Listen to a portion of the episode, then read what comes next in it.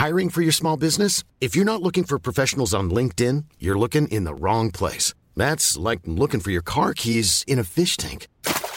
LinkedIn helps you hire professionals you can't find anywhere else, even those who aren't actively searching for a new job but might be open to the perfect role. In a given month, over 70% of LinkedIn users don't even visit other leading job sites. So start looking in the right place. With LinkedIn, you can hire professionals like a professional. Post your free job on linkedin.com/people today.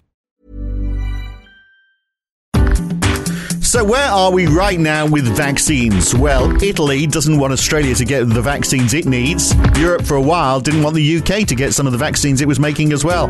France didn't want its old people to get a British vaccine, perhaps because they were worried they'd suddenly acquire a taste for Yorkshire pudding. And in the United States, President Biden has now said there's going to be enough vaccines for everyone in the country by the end of May.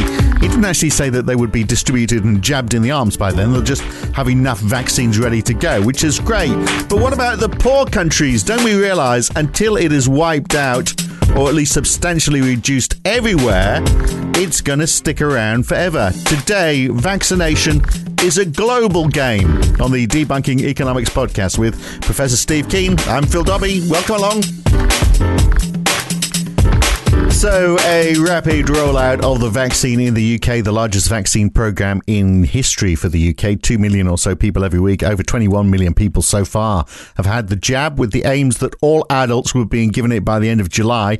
Israel well ahead in terms of jabs per head, or jabs per arm it should really be, but a much smaller population, of course. And Europe falling behind, mainly because they delayed negotiations because they're trying to get a better price. They're paying half the price that Israel paid for the Pfizer-BioNTech vaccine. But is this a time to be quibbling over dollars and cents? But Steve, there is little point in the West vaccinating itself if we leave ourselves open to reinfections or the virus evolving in places where people haven't been vaccinated in other countries. Because as the World Health Organization puts it, nobody wins the race until everyone wins the race. No, not by a long shot. And this is the classic thing.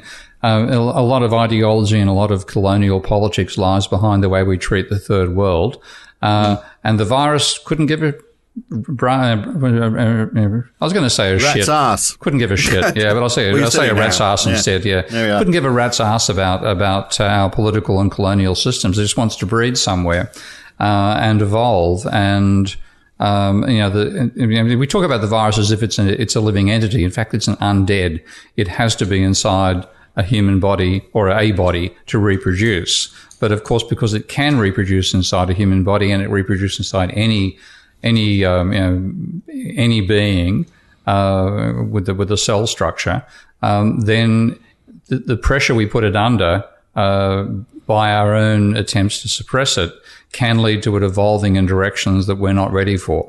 So if you give it the whole of, and because it's so transmissible, this is the other thing. People, I think, often think in terms of Ebola, and Ebola didn't get at Africa, so why should we worry about COVID?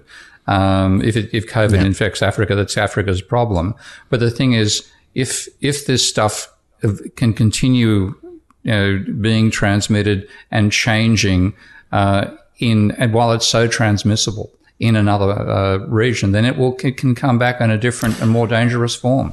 Well, if it comes back and it's as dangerous as Ebola is, then we are with the infection rate it's got. Then we are all done for, aren't we? Basically, that's hell. Cockroaches will rule the earth. Absolutely. Let's hope we don't get to that. But I mean, the problem, I guess, in the third world or in developing nations is that they whereas we in the West are, because we've all got these bullshit jobs that allow us to work from home and look at our computer screens and talk to each other about moving money around and all that sort of stuff.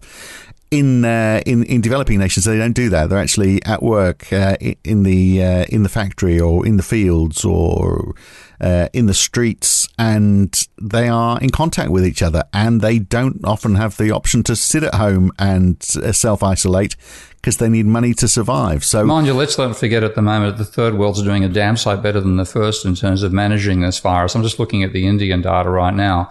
I remember looking at India's trajectory from April to August was looking absolutely appalling. It went from if you go right back to early April, it was running at about 1,000, actually late at the end of March, 146 cases at the end of March. That was less, substantially less than the UK and Netherlands at the time, with, you know, far smaller populations.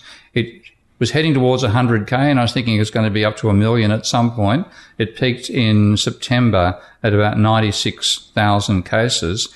India has now driven its cases per day down to about 10,000 to 15,000. So are they testing as many though? I mean, that was the testing. But the thing is, you can't, because this is such a virulent virus. If you're not testing as many and it's still spreading, it will ultimately overwhelm your numbers anyway. And in terms of the number of deaths, for example, like in terms of India's deaths per day, they peaked at 1.2, 1.3 thousand, 1,300 people in September, and they're now down to 100 a day. So that is, let's compare it to the UK right now. The UK is running at 800 a day. So you've got... And that's good. You know, we're celebrating that. Exactly. So the third world's doing far better, but it will still be... So why is that then? Because, I mean, the scenario I was describing, you imagine it would be very difficult for the third world to put in place the sorts of measures that we've seen in countries like the UK, which, you know, seems like we've been in lockdown almost every week for the last year, apart from a little brief summer last year. So how come they're doing it so much better? What's different? Well, I hate to put a juvenile characterization on it, but it's basically what can happen with the discipline of a young child versus a bunch of spoiled brats. I mean, the way that the West is behaving, you can't take my liberty away. You don't have fantasies about liberty in India to the same degree. So you have, if your police direction comes out, you follow the police direction, but it's not particularly good for your health to refuse it. And there's more of an experience in handling massive levels of, you know, they have cholera outbreaks. So you've got to, when that happens, you're told, you know, boil the water, don't do this, don't do that, et cetera, et cetera. And there's a realization that you have to follow those rules, otherwise you'll be overwhelmed by it. So that because you're closer to the ground where these things happen than people living in cities like London and New York are, then there's more obedience, more following the public health directives. And I must admit, I'm surprised. I would not have predicted this. It's remarkable to see. But India has been far more successful at turning this around than any of the developed nations. And India only ranks number 2 to the USA because it's got 4 times the United States population. You look at the ranking right now. I look at this, and I find a lot of people mustn't be looking at it for the sort of nonsense comments I'm getting from people in America and the UK right now about COVID policy. The USA has currently got roughly 28 million cases. India has 11, Brazil has 10, and the UK has 4. Now, the UK is 1/6 the size of Brazil, 1/20 the size of India, 1/6 the size of USA.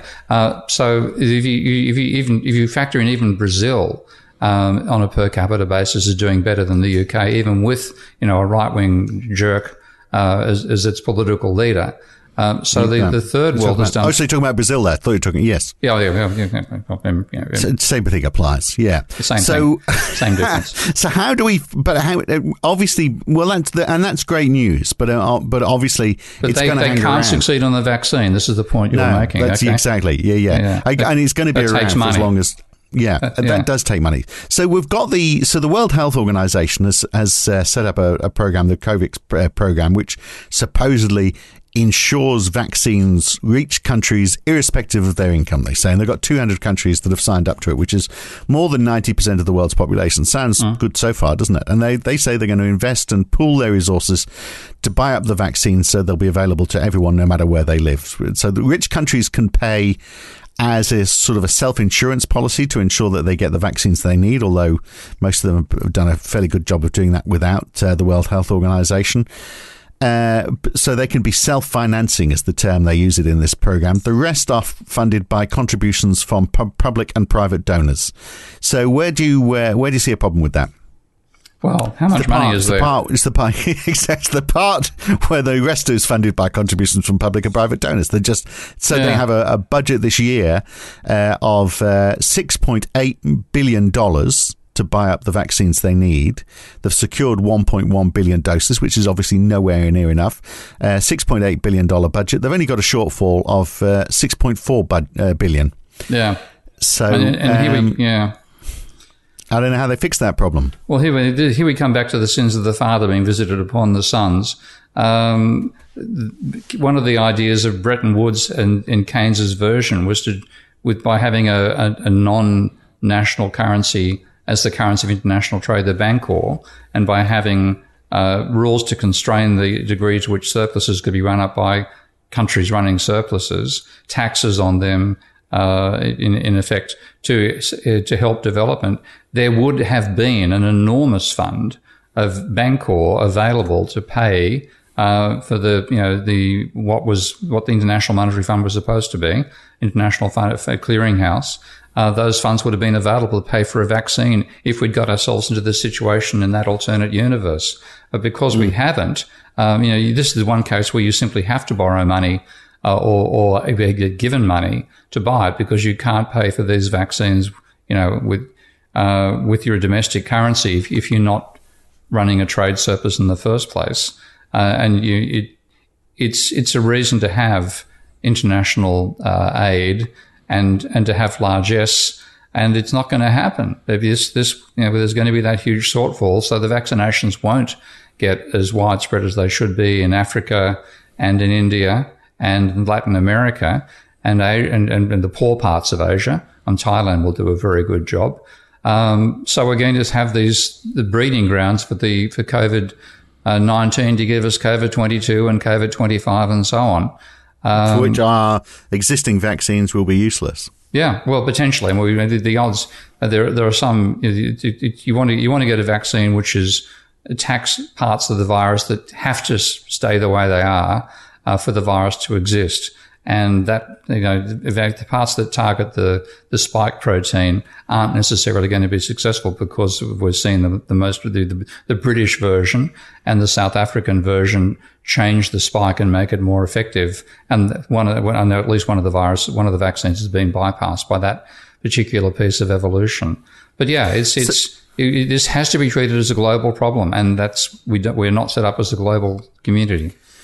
Now, it might not be best in terms of the local economies, but if you look at the way the Chinese have rolled out the Belt and Road Initiative, where they basically invest money into infrastructure in overseas countries, and then they employ Chinese workers paid in Chinese yuan to work in those factories, so that it's basically can be money that's generated in their own local currency, even though it's applied overseas.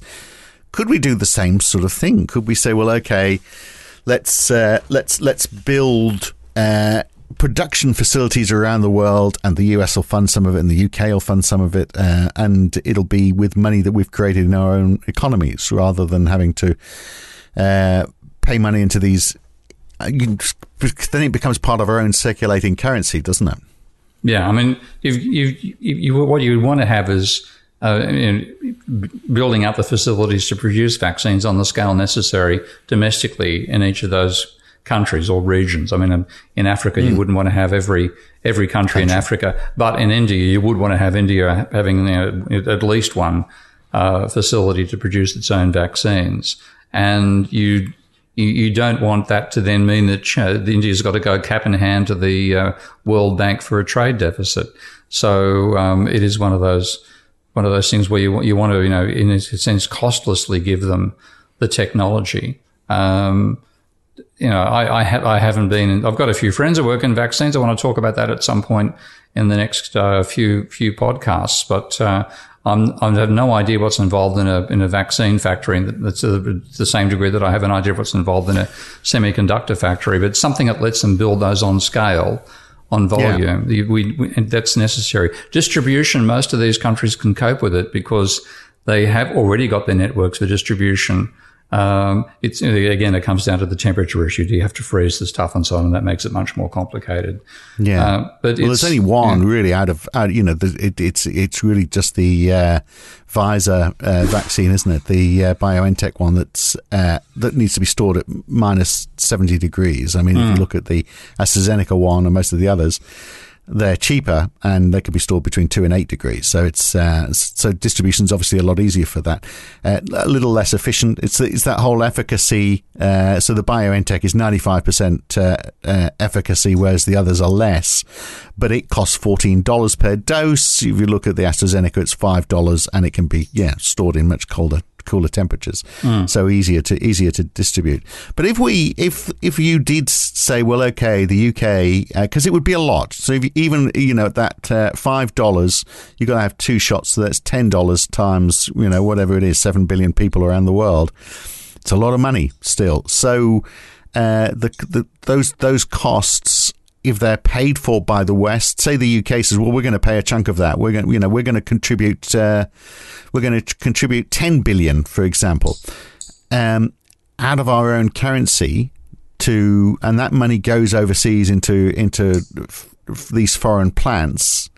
What happens? What impact does that have materially on the UK economy? This is to explain it to a country that's just cut foreign aid in half because it doesn't want to see money going out of the country.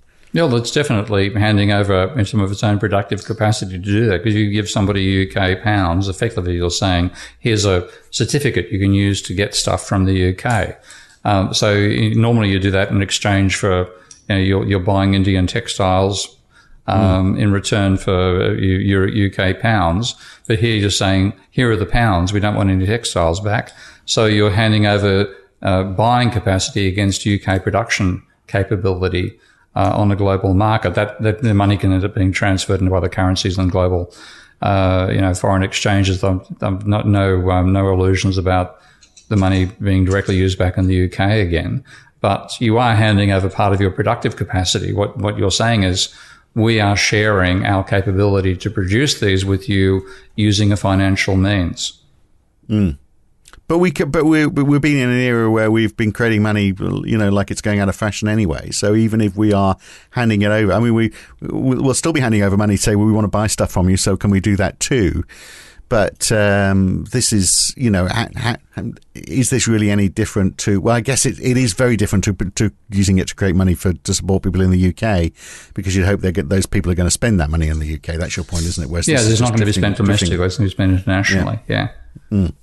So, but we should do this, shouldn't we? I mean, this is the only way. I mean, there's no alternative other than the fact that we all have to take some sort of economic hit. But if we are, in countries that have control over our own currencies, it's not a big issue. It's not as big issue as most people would see, that it's money spent that we have to pay back. Yeah, it's an economic hit if you don't take it, to pick a much bigger one later. So, it would have been feasible, for example, to Texans to have well-insulated houses, but it was cheaper to keep them cool by not insulating them, and then bang, you get hit by global warming and you freeze to death. And we're seeing unless you travel to Mexico, unless you go on holiday to Mexico. That's true. That does. Cancun's a nice part of the world this time of year, I hear. And again, the UK is economised by running down the NHS, which is really well when you run out of personal protective equipment during a pandemic. So you have to. This is part of building resilience, not efficiency. And I think that we're now seeing a huge mistake and believing that efficiency is a form of resilience. No, it's not. It's a form of being tailored to the current situation, and if you get a drastic change in that situation, then you are toast by being too efficient. You need to have excess capacity everywhere to cope with the unexpected.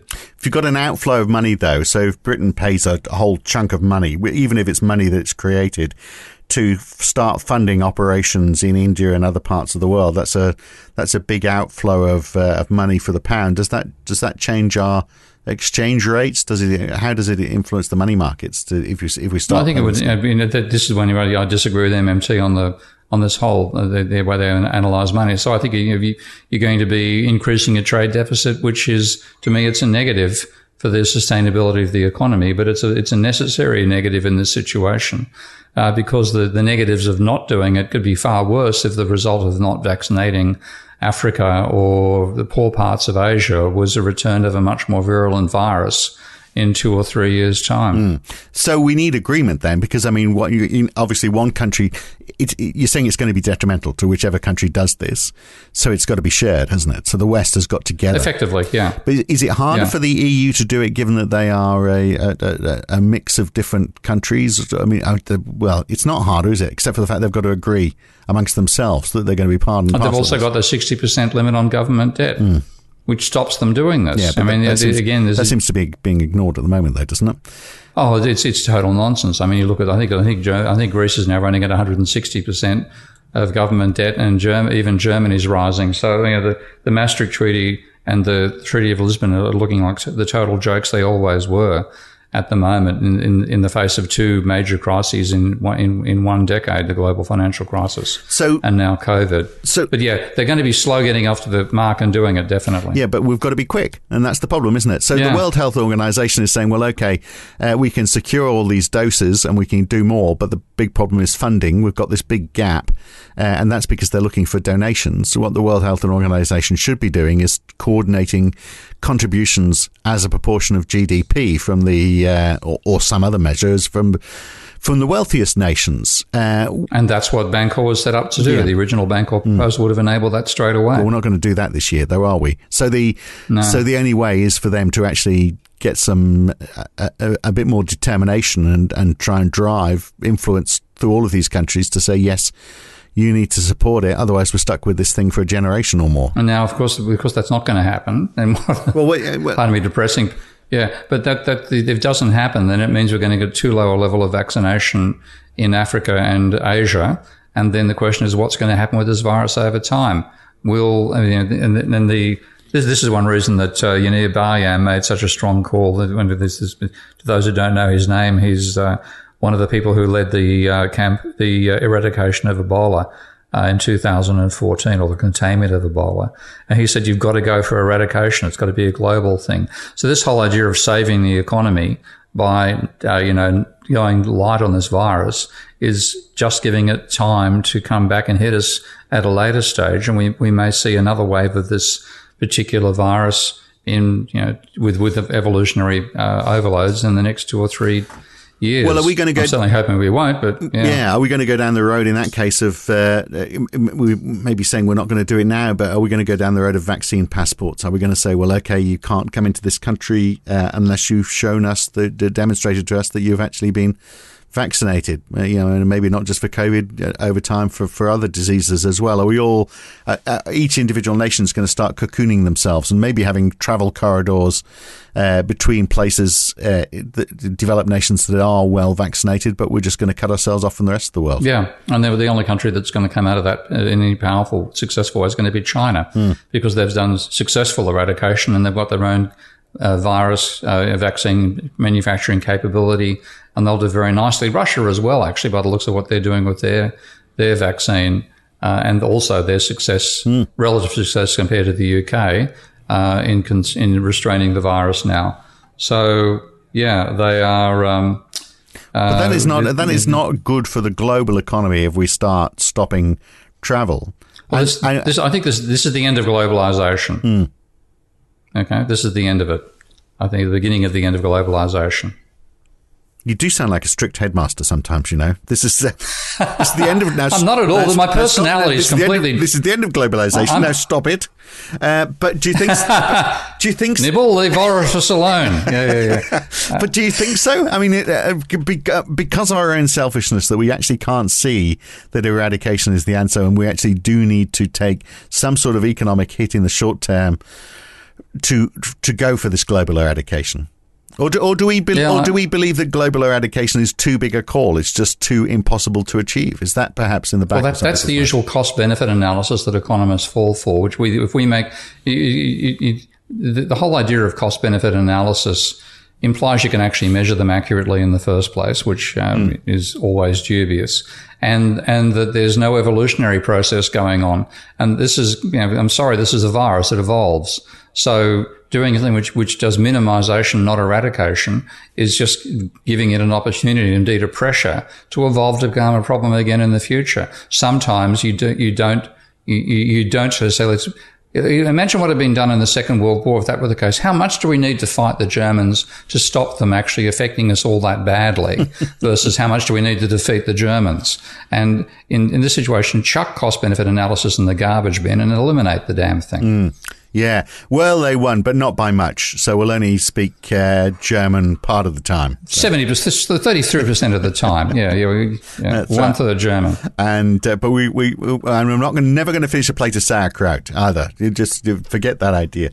So I wonder then, you say a cost-benefit analysis is never going to work for this, but maybe it would, because if you're sensible with the cost-benefit analysis, you look at the various scenarios and you take a worst-case and a best-case scenario, and I guess your point is that you then choose one in the middle, whereas in fact what we should be doing is looking at the worst-case scenario. But that would be fairly easy to do a cost-benefit analysis for, wouldn't it? Because you just there's more scenario analysis you need to do, and cost-benefit literally things you can convert everything into dollars, and if it comes out plus one, you do it. If it comes out minus one, you don't. Yeah. But you could do that, because in this scenario, the worst-case scenario would be that there would be a severe downturn in the global economy because there wouldn't be globalization, that we would have less trade globally as a result, and that is going to go on for generation after generation, versus short-term impact in investment in vaccines. I mean, it would be a fairly clear case to make, wouldn't it? Well, but not the way economists do cost-benefit analysis. No, let's not get an economist to do it then. That's a great idea. I am just finding it incredulous that we find ourselves in this situation where the World Health Organization is there trying to procure the vaccine with no way of paying for it. It's actually begging on street corners, effectively, it to get the money needed. Yeah, yeah. When the whole idea of the World Health Organization was to improve the health of the world and to coordinate global responses to global challenges, here it is in a situation that's got to go with a begging bowl to get pretty much 90% of the money it needs to do its job. Yeah. The United States wasn't even a signatory to this until Biden came into power, actually. In fact, Donald Trump specifically said that they shouldn't be part of this coordinated effort because it was obviously the attitude of the world has become very much all to do with your own sovereignty. And it's that's the problem, isn't it? This has come at precisely the wrong time. Just as the world was becoming much more insular, this has come to say, hey, this is what sovereignty can do for you. Yeah, yeah.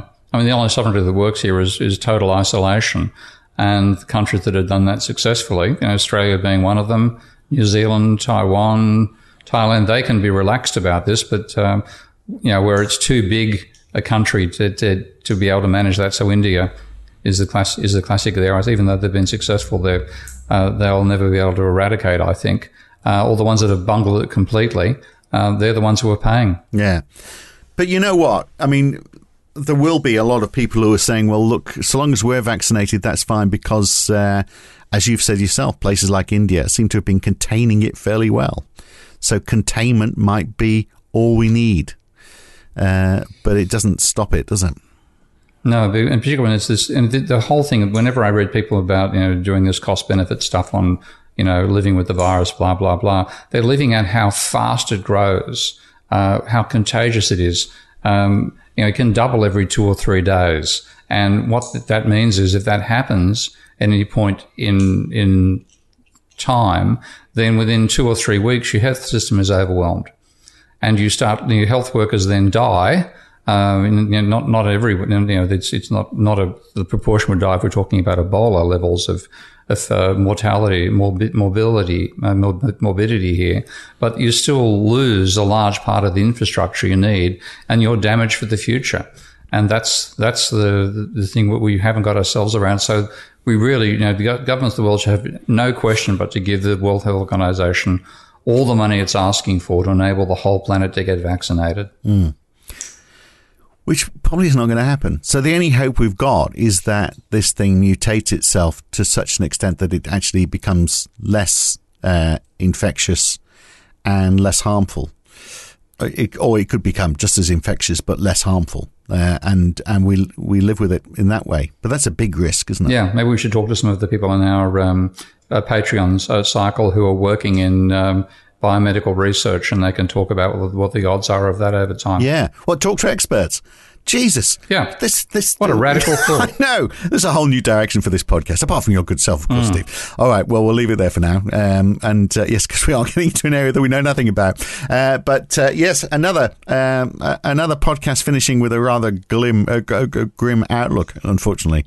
We've got to turn it around sometime. We've got to do. When are the happy times going to return, Steve? We have to sing on the bright side of life at the end of one of the podcasts. Yeah, as we nail you to a crucifix, perhaps. Always look on the bright side of life. Definitely nailing you to a crucifix now. Bye-bye. Bye-bye. Well, look, by the way, just after we finish recording that, he said this. Yeah. My voice is improving, I think, as I get older, by the way, weirdly enough. But anyway. What do you reckon? Anyway, that's it for today. Back with another one next week. I'm Phil Dobby. Thanks for listening. Always look on the bright side of life. Yeah, that'll do. Get off. Always look on the bright side of life. A lot can happen in the next 3 years. Like a chatbot may be your new best friend. But what won't change? Needing health insurance. United Healthcare Tri-Term Medical Plans are available for these changing times. Underwritten by Golden Rule Insurance Company, they offer budget-friendly, flexible coverage for people who are in between jobs or missed open enrollment. The plans last nearly 3 years in some states, with access to a nationwide network of doctors and hospitals. So for whatever tomorrow brings, United Healthcare Tri-Term Medical Plans may be for you. Learn more at uh1.com. If you've enjoyed listening to Debunking Economics, even if you haven't, you might also enjoy The Y Curve. Each week, Roger Hearing and I talk to a guest about a topic that is very much in the news that week. It's lively, it's fun, it's informative. What more could you want? So search The Y Curve in your favourite podcast app or go to ycurve.com to listen.